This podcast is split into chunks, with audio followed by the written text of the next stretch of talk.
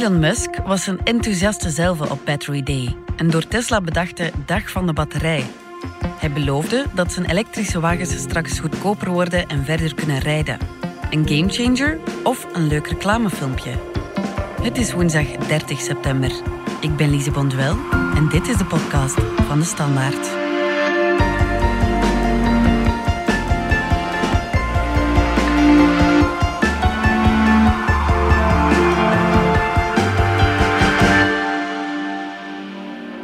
Take it away, Elon. This is really quite profound. It's really cool. This is really major. It's pretty sweet. Stijn de Kok van onze economieredactie, help ons eens. Wat had Elon Musk nu eigenlijk te vertellen? Wel, het was het, zowat het meest gehypte moment van dit jaar in de autosector. Iedereen keek er naar uit. De grote Battery Day van Elon Musk. Maar het was absoluut niet zoals wijlen Steve Jobs van Apple, die in een grote aula ja, allerlei nieuwe snufjes waar de hele wereld naar uitkeek, werd voorgesteld. Nee, het was gewoon eigenlijk ja, een parkeerterrein bij klaarlichte dag. Daar stonden enkel en alleen 100 Tesla's met uh, aandeelhouders die, als ze het eens waren met Elon Musk, even op een toeter duwden. En Elon Musk ja, op een podium. En hij stond ook absoluut niet zo strak als Steve Jobs. Uh, dat ook niet een strak hemdje, want als hij dat had moeten aandoen, dan ging je zien dat hij wat uh, extra sport kan gebruiken. maar wat hij zei ja, uh, was misschien wel wat ontgoochelend, omdat het allemaal ver weg was. Maar als je het wat onderliggend kijkt, werd het denk ik toch wel een aantal heel belangrijke dingen gezegd. Um, en het is vooral wat hij eigenlijk zei, is dat Tesla denkt erin te slagen om de kost van een batterij voor elektrische wagens te halveren. En dan spreek je toch van een heel ander spel, waarbij wellicht de elektrische auto niet in aankoopprijs goedkoper zal worden dan een benzinewagen. Maar als je de hele levenscyclus bekijkt, zal een elektrische auto wellicht ja, goedkoper worden dan een benzinewagen als je ook benzine en allerlei andere kosten uh, inneemt. Ja, en hoe kunnen ze daarin slagen? Tesla is eigenlijk een zeer sterk engineeringbedrijf. Dus die, die, die mannen zijn ook wel technisch zeer sterk. Mm -hmm. um, en het is ook iets dat ze nieuw doen. Uh, tot de dag van vandaag maken zij geen batterij, dus ze kopen die aan. Ja. En dat was eigenlijk al lang een beetje een frustratie van Musk. En Musk heeft een enorme visie uh, in al zijn bedrijven, ook SpaceX, om wat men noemt zeer sterk verticaal te integreren. Dus zo min mogelijk afhankelijk te zijn van toeleveranciers en ja. alles zoveel mogelijk ontwerpen en onder controle houden. Ja. Dus dat was eigenlijk een grote oefening van wat men dan zo wat noemt de marginal gains in alle onderdelen van het proces. Van hoeveel materiaal gebruik je the electrode coating. Solvents for the cathode, coat and dry oven. Hoe steek je het in de wagen? It starts with uh, having a single piece casting for the front body and the rear body. And uh, in order to do this, we commissioned the largest casting machine that has ever been made. It's pretty sweet.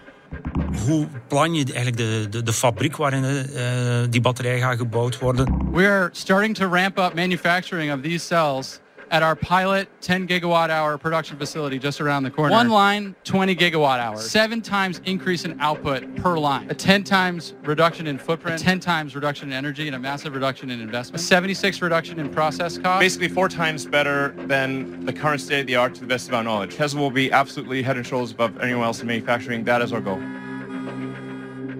En als ze alles bij elkaar telden, konden ze eigenlijk ja, een, een, batterij maken die binnen drie jaar de helft goedkoper moet zijn dan een, uh, de batterij die men nu gebruikt. 56% reduction in dollars per kilowatt hour at the battery pack level. Yeah, it gets cheaper and longer range. Een batterij is wel iets belangrijks. Op dit moment natuurlijk wel. Het is het duurste onderdeel in een elektrische wagen. Mm -hmm. En het bepaalt ook hoe ver je ermee kan rijden. Uh, om een idee te geven, men rekent ongeveer aan 5 à 6 kilometer per kilowattuur batterij die erin zit. En je moet rekenen dat ongeveer in de goedkoopste wagens zit er een batterij van 40 kilowatt. Dus betekent dat je 200, 240 kilometer mee kan afleggen. En in de duurste wagens uh, meer dan 600 kilometer. Als je dan nog eens 20% verder ermee kunt rijden, ja, als je dan kom je aan 700, 800 kilometer per laadbeurt. Wat men noemt de vrees voor de afstand, de range anxiety, wat mindert. Want dat is nog altijd denk ik een reden waarom mensen ja, nog altijd geen elektrische wagen kopen. Omdat je relatief weinig kilometers mee kan afleggen ja. voor een nieuwe laadbeurt. Range increase, we're unlocking up to 54% increase in range for our vehicles and energy density for our energy products. Een tweede aspect is natuurlijk die prijs. Als je bijvoorbeeld rekent dat een batterij van 100 kilowatt, die kost 12.000 dollar alleen al voor die batterij. Als je dat kan halveren, is dat wel een enorme prijsreductie. Zeker op die goedkope wagens. Als je dan van een batterij van 6 naar 3000 gaat op een zou een halvering van die prijs heel wat eh, middenklasse elektrische wagens financieel interessant maken. Ja, de helft verminderen van prijs, dat is wel een heel ambitieus plan. Tesla kondigt een massive breakthrough aan. We're confident that long term we can design and, manufacture a compelling $25,000 electric vehicle. Wat eigenlijk een, ja, een, uh, een, prijsklasse is waar ja, een veel ruimer publiek die auto kan kopen. Dan als je in die prijsklasse zit, kan je die eigenlijk ook ja, in alle bedrijfswagens uh, kan je daar eigenlijk aan.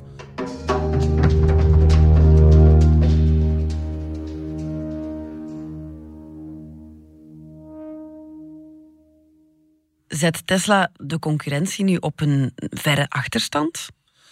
Wel, dat is eigenlijk nog niet zeker. Um, zoals ik daarnet zei, uh, Tesla maakt zijn batterijen tot de dag van vandaag niet zelf. Je hebt eigenlijk vier spelers, LG, Samsung, CATL. En die leveren eigenlijk voor alle autoproducenten in de wereld de batterijen. Tesla slaagt er op de dag van vandaag wel in om meer kilometers uit dezelfde batterij te halen dan pakweg een Volkswagen. Uh, omdat eigenlijk al de rest, het design, de, de software, dat ze dat veel beter beheersen. Nu gaan ze nog eens hun eigen batterij maken, die nog veel beter zal zijn, wellicht en goedkoper dan de andere. En de vraag daarbij is natuurlijk, gaan de andere batterijproducenten ook dezelfde oefening maken als Tesla? Gaan ze tot dezelfde resultaten komen? En gaan zij ook een veel goedkopere en betere batterij kunnen maken binnen drie jaar. En gaan ze die ook leveren aan de Volkswagens, de, ja, de Volvo's deze wereld. En gaan die daar dan ook in slagen om een betere wagen te maken. Dus op dit moment heeft denk ik Tesla een, een, een voorsprong. En dat is eigenlijk een beetje de grote vraag over die eh, batterijen. Waar we eigenlijk nog niet weten. Wordt een batterij het meest kritische aspect in een elektrische wagen? Of wordt een batterij, wat eigenlijk ja, een autoband nu is. Uh, je gaat geen BMW versus een Audi kopen, omdat er andere autobanden in zitten. Ja, het is een Michelin of een Goodyear. Um, waar eigenlijk weinig onderscheid is. Een belangrijk onderdeel van een auto. Maar er zit relatief weinig uh, onderscheid in de kwaliteit. Um,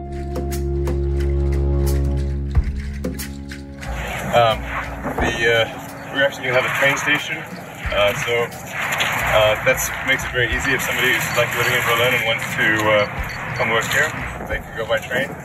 Um, and uh, yeah, we're looking forward to having a wonderful uh, place here. Dat was Elon Musk bij zijn bezoek aan de nieuwe Tesla-fabriek in Grünheide, Duitsland, die volgend jaar al up and running moet zijn. Het wordt een real fun place to work, dat belooft hij. Wel, ik ben wel heel hard benieuwd naar die fabriek, omdat ja, Tesla heeft zo'n beetje de Silicon Valley mentaliteit, heel Amerikaans. Duitsland staat wat bekend voor zijn mietbestimming, waar eigenlijk de vakbonden heel veel zeggenschap hebben in die uh, fabriek. Ook mede verantwoordelijk zijn eigenlijk voor het productieproces. En dus ja, die, een beetje een mentaliteit die haak staat op die Amerikaanse. Ik vraag me af als, als die twee mentaliteiten niet wat gaan tegen elkaar uh, botsen. Ja. Maar ja, als het een funplace wordt, het wordt een autofabriek voor de massaproductie. En dat betekent ongeveer een auto per minuut maken. En dus een lopende band die ongeveer aan die snelheid werkt. I mean, long term, we want to try to replace about at least 1% of the total vehicle fleet on Earth, which is about 2 billion vehicles. So long term, we want to try to make about 20 million vehicles a year. Nu, Musk heeft ambitie, 20 miljoen wagens per jaar maken en daardoor 1% van alle wagens op de planeet. Hoe ver staat hij nu al en hoe fel moet hij nog groeien?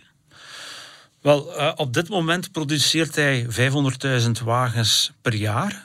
Met de fabrieken in aanbouw zijn in Berlijn, in Texas en dan een tweede productielijn in de fabriek in Shanghai, gaat hij naar 1,6, 1,7 miljoen auto's per jaar. Dat is ongeveer zoveel als dat er Audi's gemaakt worden per jaar.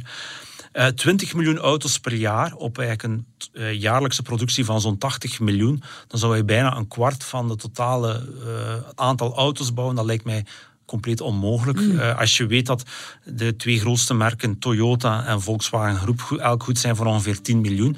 Dus dan zou je meer auto's maken dan Toyota en Volkswagen samen, die over een enorm productienetwerk beschikken. En dus ja, die 10, 20 of die 20 miljoen, dat lijkt mij. Jij zegt nee. Nee. Daar gaat ik, ik geloof wel, ik, ik denk dat uh, Musk in veel van zijn dingen zal slagen, maar. Uh, dat denk is ik niet, Eman. Nu,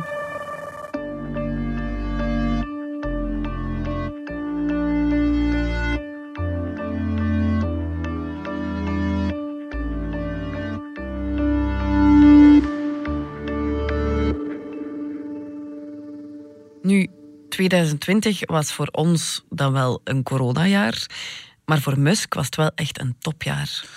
Um, ja, zeker na twee heel moeilijke jaren. Hè. 2018, 2019 waren voor hem niet de plezantste jaren. Uh, vooral omdat de Model 3, eigenlijk zijn eerste massawagen, die productie zeer moeilijk op peil geraakte. Ja. Hij had het ook aan de stok met de beursautoriteiten. En er werd eigenlijk ja, nog maar een jaar geleden wel gevreesd van ja, Tesla kan wel eens failliet gaan. En voor Musk is dat dan ook een persoonlijk faillissement, want die heeft enorm veel schulden gemaakt om aandelen Tesla te kopen. Dus als dat bedrijf failliet zou gaan, zou die man eigenlijk quasi op straat beland zijn.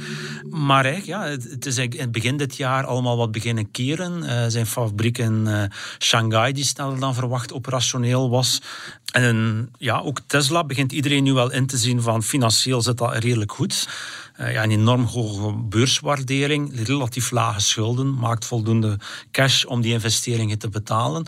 En waar dat eigenlijk ook wel iedereen nu besefte, en, en vorig jaar nog niet, Tesla heeft wel degelijk toch een stukje een voorsprong op de concurrenten. En dat de concurrenten, zoals een Volkswagen, dat het toch niet zo evident is om met een elektrische wagen aan dezelfde prijs, aan dezelfde uh, kwaliteit op de markt te komen als een Tesla. Dus dat ja. de concurrentie van Tesla moeilijker zal zijn dan verwacht. En um, ja, dan zijn er ook nog zijn ruimteplannen. Ja, ook uh, daar is denk ik 2020 uh, en de komende jaren uh, vrij gunstig. En, en wat denk ik 2020 vooral voor Musk is, is dat eigenlijk van zijn lange termijn strategie, dat eigenlijk nu wel wat ja, de steentjes op hun plaats beginnen te vallen. En vooral met SpaceX heeft hij een belangrijke mijlpaal gezet. Splashdown. As you can see on your screen, we have visual confirmation for Splashdown. Dragon Endeavour has returned home. Ja, SpaceX is het eerste private bedrijf dat erin slaagt om mensen de ruimte in te sturen. SpaceX and NASA teams, welcome back to planet Earth and thanks for flying SpaceX. Maar misschien nog belangrijker is dat hij ja, dit jaar volop bezig is met het testen van zijn ja, revolutionair nieuw uh, ruimtetuig, de Starship. Ja. Uh, die zit nu in testfase. En dat is eigenlijk het ruimtetuig waarmee je naar Mars, naar de maan. Uh, en dat is op twee manieren heel uh, revolutionair. Voor eerst vanwege zijn grootte. Dus uh, er kan meer dan 100 à 150 ton in uh, opgeslagen worden. Uh, maar vooral ook de aandrijving. Er zit een volledige nieuwe motor in. en die ja. motor heeft geen kerosine meer nodig, maar vloeibaar methaan en zuurstof. En methaan heeft als belangrijke eigenschap dat je het eigenlijk op een hernieuwbare manier kunt maken. Dus je hebt geen fossiele brandstoffen nodig. En je kan okay. het eigenlijk ook uh, met zonnepanelen op Mars gaan aanmaken. en dat lijkt eigenlijk allemaal wat uh, goed te gaan. En SpaceX is uh, nog een project dat eigenlijk al lang een beetje zo in, in de fantasie van Elon Musk zat. En waar iedereen dacht van, ja, waar is hij nu eigenlijk mee bezig? Mm -hmm. Is eigenlijk zijn Starlink-project om allemaal kleine satellietjes de stratosfeer in te schieten, die eigenlijk een soort internet moeten maken. Uh, dus vooral voor plaatsen waar je slechte internetconnectie hebt. En op dit moment zitten er stilaan, hangen er uh, voldoende uh, satellieten boven de VS om de eerste services uh, internetservices te kunnen leveren. En uh, er is mogelijk het idee om dat bedrijf ook apart naar de beurs te brengen. En er zijn al die zeggen dat dat een potentieel heeft van een bedrijf van 40 miljard dollar als dat volledig zou werken. Ja, en die, die ruimtedingen geven hem wel een soort van ja, een aura toch van een superman. Ja, wel, um, het blijft natuurlijk een, een zeer speciaal iemand die eigenlijk zowat jongensdromen doet uitvoeren. Hè. Het is mm -hmm. allemaal autootjes, raketten. Ja. Musk is op zich ja, wel een visionair, maar alles wat hij doet, heeft hij niet zelf bedacht. De elektrische wagen, zelf Tesla, heeft hij ook niet zelf opgericht. Ook dat naar Mars gaan, de manier waarop dat hij met die methaanmotoren werkt. Uh, eigenlijk heel, heel zijn schema, hoe dat hij er geraakt, heeft hij ook niet zelf uitgedacht. Dat is al lang eerder door uh, ruimtevaartspecialisten uitgedacht. Wat denk ik zijn enorme sterkte is, is um, dat hij dat technisch kan analyseren en in haalbare, kleinere projectjes maken. En, en denk dat dat zijn sterkte is, is zakelijk en technisch heel sterk. Hetzelfde met elektrische wagen. Hoe maak ik die betaalbaar? En daar heeft hij eigenlijk ja, een soort visie. En hij zit heel dicht op het productieproces, op het designproces. Hij leidt het bedrijf van heel dichtbij. Dus het is daar wel kennis van. Musk is ook van opleiding een fysicus. Ja. En kent eigenlijk de basisprincipes waarop al die fysica, die scheikunde opzet, bijzonder goed. Er wordt eigenlijk ook gezegd, zelf bij, ja, de, bij SpaceX werken er top ruimtevaartkennen uh, mensen die nog slimmer zijn dan hij. Maar die wel zeggen van ja, eigenlijk raakt hij tot bijna 90% van onze kennis. Als wij moeten zeg maar, over een ruimtemotor uh, vergaderen of, of uh, hoe gaan we het design van die ruimteraket doen. Dat hij eigenlijk wel ja, verbazend sterk is in, in hoeveel hij ervan weet. Ja, niks aan goede eigenschappen eigenlijk. Wel, de man heeft natuurlijk een speciaal karakter en er zijn natuurlijk ook wel een aantal gevaren aan de persoon. Musk, hij wordt bijzonder machtig en zeer eigenzinnig. En dat er niemand hem meer tegenspreekt, dat is denk ik een, een groot gevaar. Is dat een uh, gevaar of is dat momenteel al bezig? Goh, hij kan toch soms een beetje een ongeleid projectiel zijn. Dat hebben we vorig jaar zeer duidelijk gezien op Twitter, waardoor dat hij toch echt wel in uh, scheldtirades geraakte en toch heel rare dingen op een bepaald moment begon te doen. Of uh, toen die jongetjes in de grot in Thailand uh, vastzaten en daar een duiker naartoe wou, heeft hij die uitgescholden voor Pedo Guy. Ja. Op een bepaald moment zei hij ook dat hij Tesla van de beurs wou halen, compleet out of the blue, met een prijs die niet klopte. Dus um, hij kan vrij vreemd gedrag hebben. Dus ik denk dat er toch best wel wat mensen zijn die hem met uh, misschien iets normaler dan hem zijn, misschien minder slim, maar die hem af en toe een beetje kunnen uh, op het rechte pad houden en hem ja, kunnen tegenspreken en dat hij luistert van Elon, dat zou ik nu niet doen of uh, um, dit wel of dit niet. Ja, we kunnen er nog veel goede dingen van verwachten, maar we moeten er ook wel van opletten. Inderdaad, ja. Stijn de Kok, dankjewel. Graag gedaan. Dit was de podcast van De Standaard. Bedankt voor het luisteren. Wil je reageren? Dat kan via podcast.standaard.be. Alle credits vind je op standaard.be-podcast. Morgen zijn we er opnieuw.